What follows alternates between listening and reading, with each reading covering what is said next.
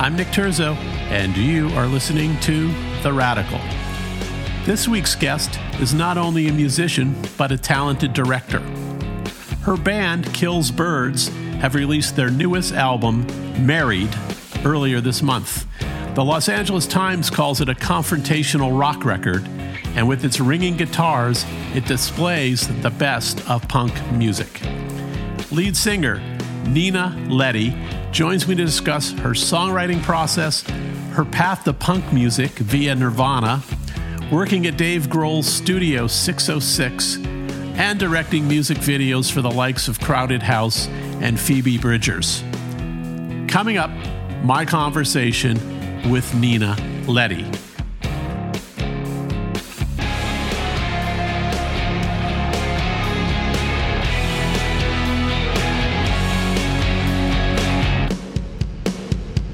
Hi, Nina. Hello. I'm excited to speak to you. Thank you for doing this.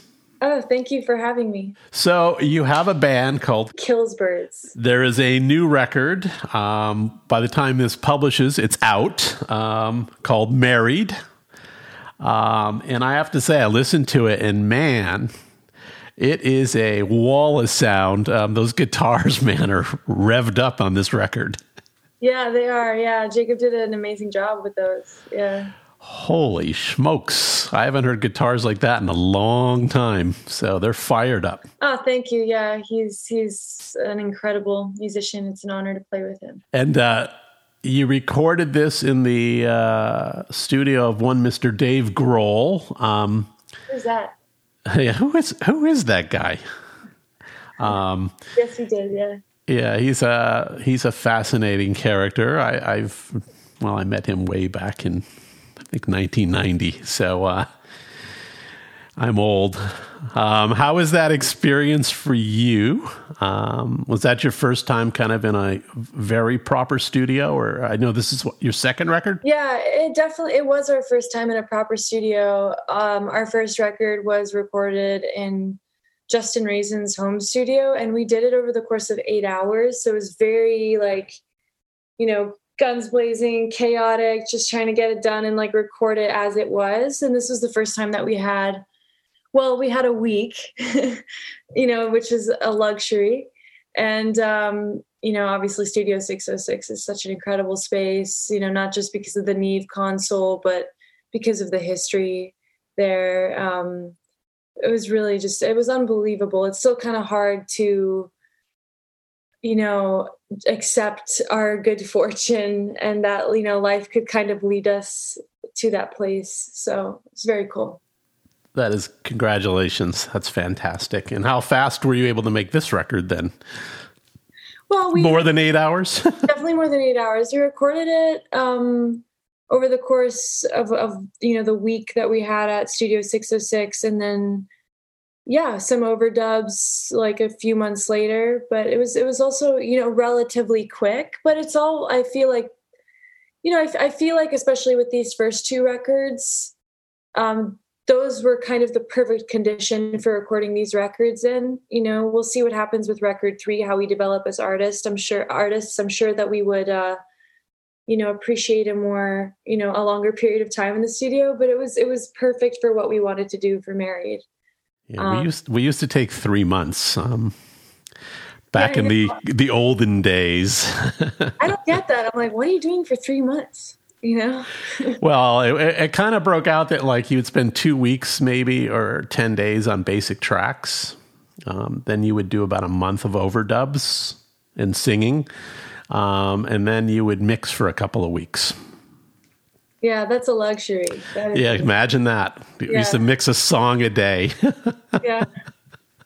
Free Spotify days too, I'm sure. oh, it was. It was. It was. Um, so I read that the you know the LA Times kind of had this interesting quote about your record, calling it a confrontational rock record. Um, how do you respond to that? What's that mean to you? I don't know uh, what that means. I'm not sure. what are you um, confronting? I appreciate it, but uh, maybe I don't know. I I, I guess I'm just conf- I don't know. That's nobody's ever asked me that before, but I would say that I'm probably more than anybody confronting myself and my own insecurities and mistakes, um, especially in that first record, um, for sure. Yeah.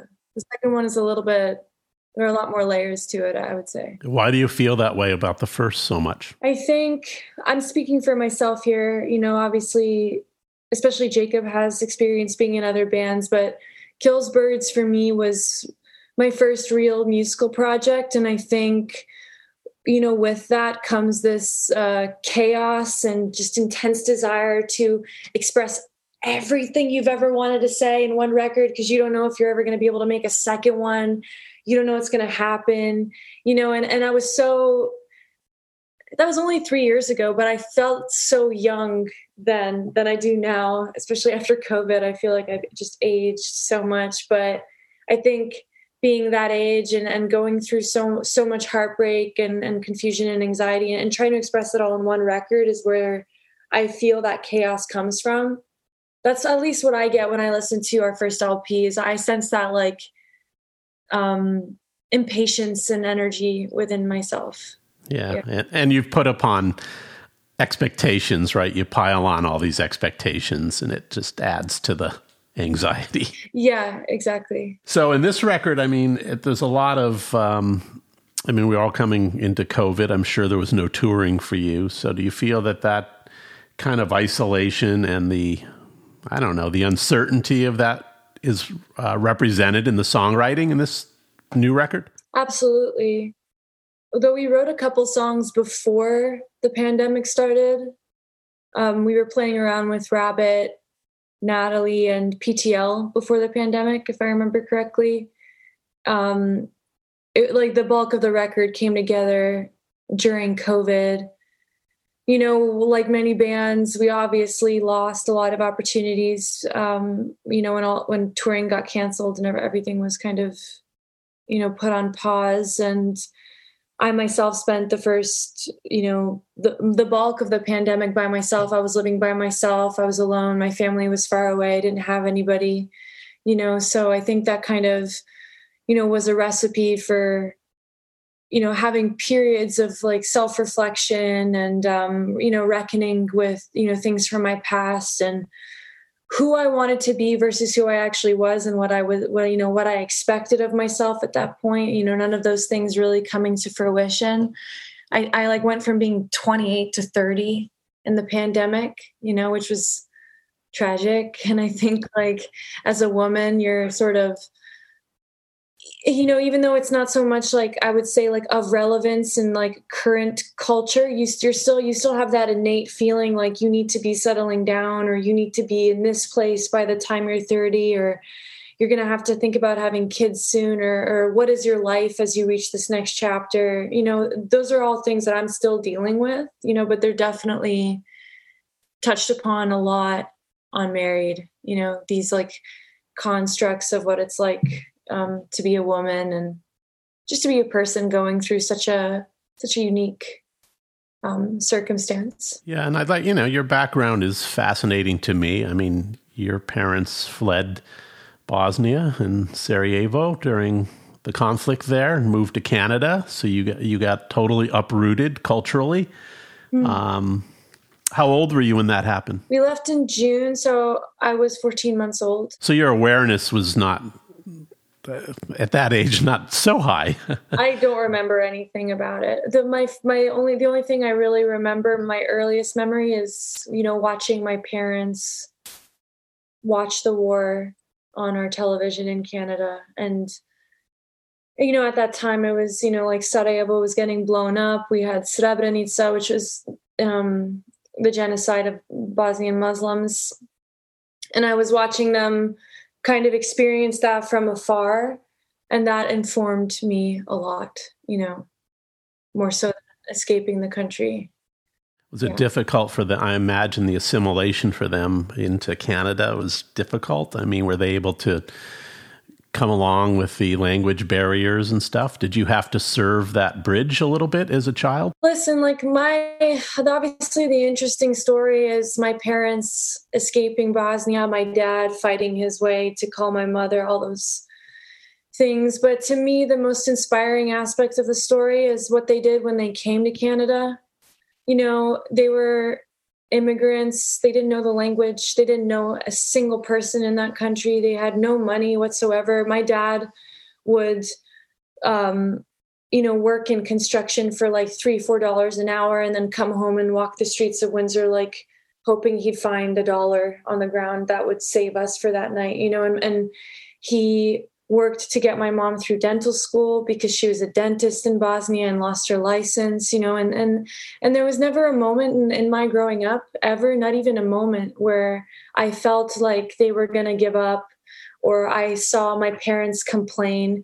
They just knew what they had to do. They had to start their life over in order to give a better life for me and ultimately my brother who was born in Canada. And they succeeded just so like they just did so well for themselves. My mom opened up her own practice. My dad went back to college in his 50s and graduated at the top of his class. You know they really like they did not allow themselves to um you know to, to pity themselves. They just didn't have time for that you know? And i and i think that that is really what a story that everybody should hear, especially with COVID when so many people lost so much, you know, and um, they're just the most, they're just an incredible people. I'm indebted to them for the, you know, I just absolutely adore them, my parents. Yeah. Fantastic. It's, it's a, quite a story, I have to say. So, um, yeah, they're, they're my heroes. I, whatever success I have in my life, it's, it's, I hope that I can pay them back tenfold, even though they never asked me for anything. I hope I still can, you know. You will. You probably already have in in a different way than you know money. So, um, and so you you kind of left there. You you, you uh, were accepted at NYU. Was that film school or? No, actually, I I wanted to be an actress when I was in high school, and yeah, I got accepted into NYU. I think yeah, um, I was one of the first or something or I, I, don't remember what the story actually was. There's like some embarrassing article about me out there with the wearing a slayer shirt. A newspaper article but yeah i went to nyu and then I, I left the drama program two years in and i started to pursue film. And uh, it's around that time that i started dabbling in music as well um, hoping i would start a band someday. Yeah. awesome. And how did the uh speaking of that, we might as well transition. How did the band come about? How did you meet your fellow bandmates and create uh, Killbirds? Uh, so it's actually Killsbirds. Killsbirds. I'm sorry, I'm yeah. singular. Sorry. It's okay. You can just go back and I know it's confusing. Um, but uh, I met Jacob because he was acting too, and we were acting in a show together that never aired. It's like a pilot for something and then we became friends but it wasn't until a few years after that that we started getting together and experimenting with with uh with music. And um ultimately that's sort of how killsbirds came to be. It's really like very gradual like very unintentional. We weren't really we never really set out to be you know a, a, like a serious rock band. We were just kind of looking for respite from the movie industry that we were both in and the frustrations we were feeling with having so little control over our over our art that we decided to we, we thought that by making music we could take control back and uh and do things the way we wanted to and express ourselves freely. Hmm. Yeah, there's a lot more steps in film, isn't there? And it's years of work to get a project kind of done. I mean, you had success though, like as a a director though right on some music videos and such? Yeah i did. I mean i directed a feature film. I've been lucky to work with some incredible artists like phoebe bridgers uh, crowded house um, wallows on, on, music videos. Um, so i've been very lucky but you know it's still uh, it's it's still hard to kind of you know i feel like i'm i'm like waiting to take that step forward where i really have the freedom and control to do whatever project I want, you know? And right now it's still so like it's still it's it's not a constant in my life, you know. I'm I'm very lucky. I'm lucky than a lot of other filmmakers and and and the projects that I've I've I've uh, been able to do and that I'm getting to do, you know. But it's I still lack that kind of um, creative freedom and mobility, you know, that I do have with music, which is why it's so important. That's awesome. And how did you, um, you know, your path to songwriting and stuff? I mean, was that uh, you know, is outside of where you were starting or focusing your studies anyway. Um, how did that develop for you, or what creativity practices do you use across, you know, mediums? It's actually always been a part of my life. I was a you know, I I, started taking classical piano when I was six, and I continued to to train as a classical pianist until I was 18 years old, um, and then pursued that in college as well in addition, you know, when I got into punk music at 14, 15, I was writing lyrics nonstop at that point. You know, I had these vague ideas in my mind of, of, of, what I wanted to do. I knew I wanted to express myself musically, but I wasn't exactly sure how. And I frankly didn't have the confidence to to really like push myself in that direction. But it was it was always a part of my life, you know. Um, even as a kid, like I was more drawn to music than I ever was uh, filmmaking or anything. Um, so it just kind of it, it naturally came to the surface and what, what I feel was the right time. Right, and what's interesting, I kind of read something where I think you said that you know your path to punk was kind of through discovering Nirvana. Um, yeah. And I'm curious about that a little bit. And it's funny to see that come full circle, whatever, with Grohl. Um, talk a little bit about that. So sorry to Dave, but I did download "Smells Like Teen Spirit" off of LimeWire when I was 14. Sorry to busted. yeah, I did, um, and it's because I heard a kid talking about it at school, and I, you know, curiosity was developing within me at that point uh, to discover new kinds of music and you know, I'll never forget the first time I heard "Smells Like Teen Spirit." You know, it's just like this whole like physical reaction that I had. You know, chills. Like I could see my life. I was just different. You know, from that moment forward, like the old version of me was gone. You know, and I was late to the game. Like I know a lot of kids were listening to Nirvana when they were like 10, 11. I was 14, 15 because I didn't really have you know an adult or an older cousin to kind of guide me you know my parents were very much like listening to Bosnian music maybe some classic rock you know but yeah so it just totally changed my life and from that moment forward i just like had this like insatiable hunger for all the music, you know, what bands inspired Nirvana and then what bands inspired those bands. But then also, what's this other thing called thrash metal that I'm suddenly just like absolutely obsessed with, you know?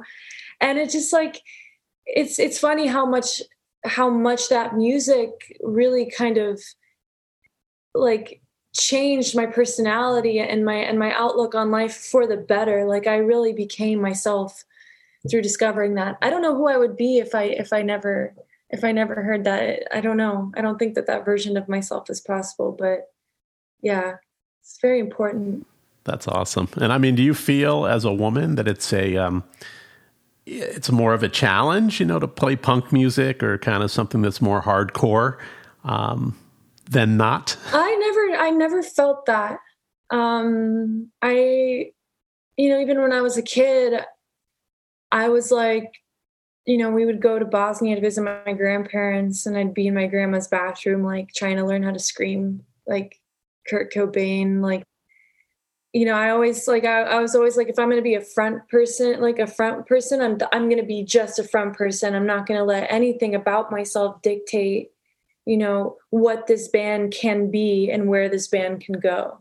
You know, um but I do think that, you know, one thing that I'm so thankful for about discovering Nirvana especially is that I felt for the first time like protected by something as well you know like i i i realized that um that like I don't know how to say this in the right way, but when I was a young girl in high school, I, I had a different, I had a difficult high school experience.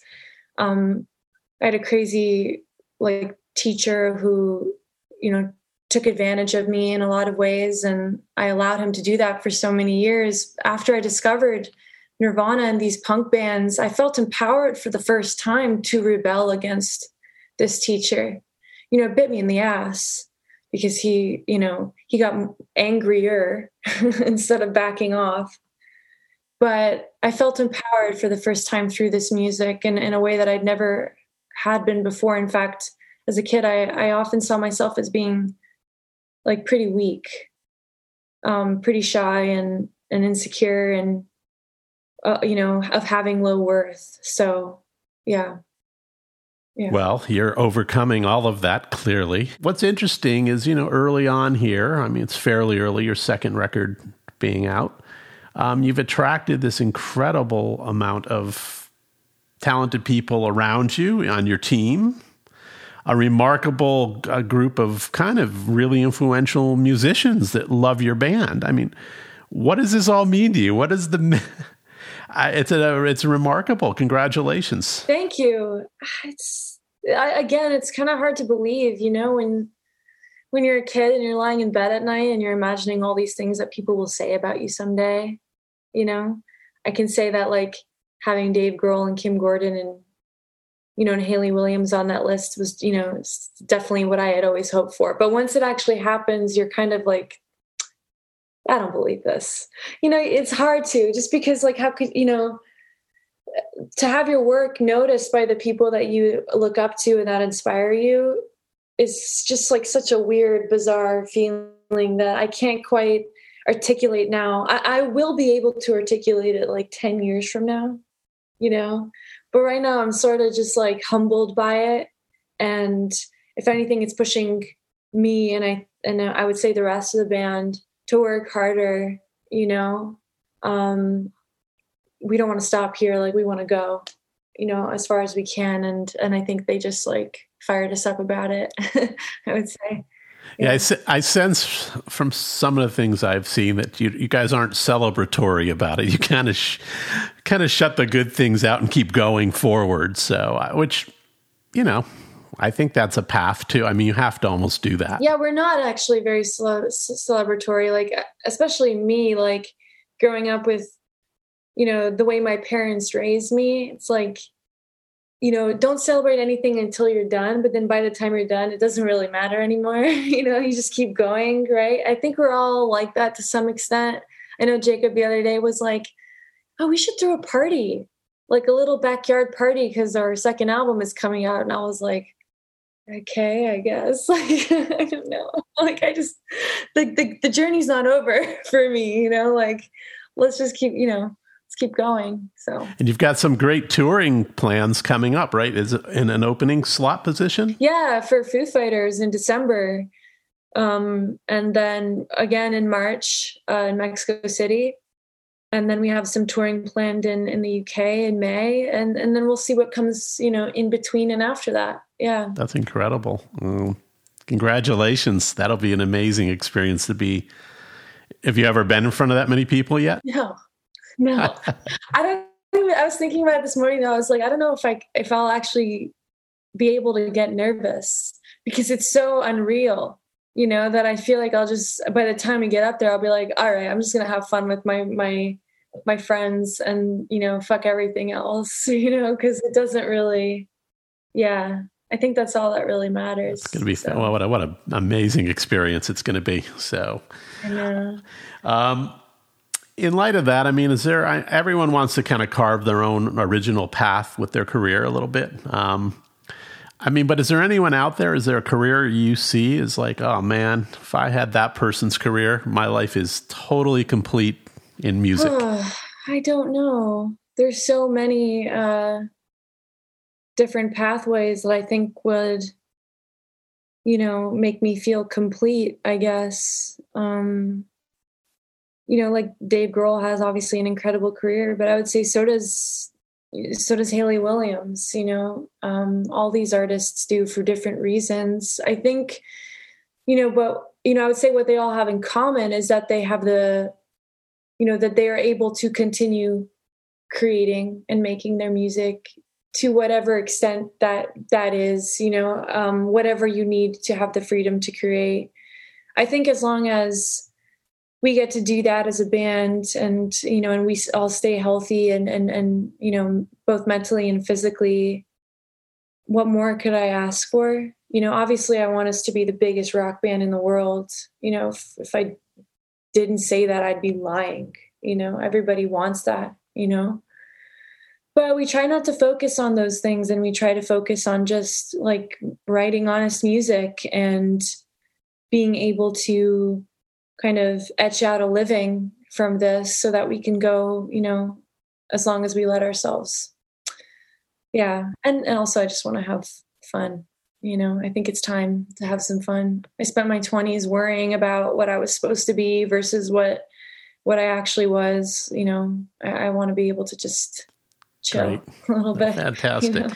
um, yeah. is there any uh, through these meeting people now that you've been out you've toured second record has there been any artist advice from anyone that struck you as like helpful from another artist? From another artist. Let me think about this for a second. Um, Dave obviously gives incredible advice, and um, I've been fortunate enough to like talk, be able to talk to him quite a bit about it.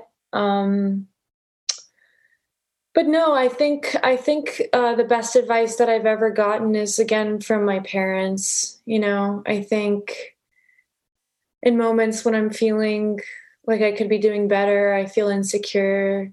I just call my dad or my mom, and they always tell me like pretty much the same thing, which is like doesn't really matter like what's going on outside of you. You have to just be happy with yourself, and the, and the way to be happy with yourself is to be honest and true to who you are and what your values are and that's all you really need and i think that's like that's not something that i just carry with myself as a person but it's reflected so clearly in, in the lyrics and, and, and the melodies and, and the way that that we as a band perform on stage. And, and so maybe that's what that la times writer meant by confrontational. It's like maybe it's not confrontational. Maybe it's just like we're just you know being as honest as as we can possibly be. And and that's how my parents made it through their their difficult times. And so i'm just kind of following them. Awesome. Yeah. awesome. Awesome. So is there aside from your parents i know how much they mean in your life is there a hero to you in any you know doesn't make a difference director writer musician? Who's your ultimate hero? Because i have like a whole list of these and then every time i get asked i like go completely blank. Um, there's a few. Uh, Dilly Gent is a, is a hero of mine. Uh, I'm lucky she's my manager, but she was also Radiohead's creative director for 25 years, full on independent thinker, like creative mind, like fucking warrior. Um, Tina Turner is so sick. Mm. Um, just for what she, you know, what she went through and, you know, coming out on top the way that she did. She's epic. Any person that's like gone through adversity but is able to like, you know, come out of that stronger and better. Um, Hayley Williams is a hero of mine. Um, Kim Gordon, it's a lot of them. A lot. It's hard to say. There's so many amazing people out there and amazing artists. Um, yeah. And so, and so, with the band, I mean, do you kind of oversee like all any kind of videos you guys make then with your background? I assume you do. Definitely, I definitely did a lot on our first record, um, but on our second record, I kind of made like a point that I was not going to get involved because I absolutely hate watching myself and like editing a video that I'm in. Like it's it's just this weird like meta like makes me feel like i'm obsessed with myself or like something you know? So i definitely avoided that on all the videos off our second record um but i obviously i do have a hand in the creative like i do all the artwork uh, for our band the single artwork album artwork um everything like you know all the visuals kind of you know you know i have a huge uh hand in and, and i make them all myself yeah. It's a lot of work. It's fun though. You know it's fun to try to get better at things you didn't think you could do. Like i, I never thought i could make art. I was actually pretty bad at it to be honest but i feel like over quarantine i kind of like found a little niche you know for myself and a niche art world thing and and i'm kind of you know writing that right now so I'm awesome. just looking behind me because they're like all hanging up on the wall behind me, like all the Killsbird birds, like art rejects. Um, Yeah. NFT time for all of those. Oh, I know. I'm like, I'm asking. what, what can I do this for the band? Yeah. Well, listen, thank you so much for your time. Um, Kills Birds, new record, Married, out now. Um, and you guys have some incredible touring coming up, so it'd be really nice to see you guys live. I bet you're incredible live. So. Oh, thank you. Yeah, I hope you get you know hope you can come to one of our shows if we play in Austin or wherever you end up finding yourself. thank you, thank you. So and stay healthy and uh, thank you and congratulations on the new record. Thank you. Thank you. Thank you for listening. This show originates from the podcast capital, Austin, Texas. My producer is Sean O'Neill. Visit theradicalpod.com for updates and even some merchandise. Also, please subscribe at Apple, Spotify, Stitcher, or wherever you listen to your podcasts. And I also ask that you please share episodes with your friends so we can continue to grow our community. See you all again next Friday.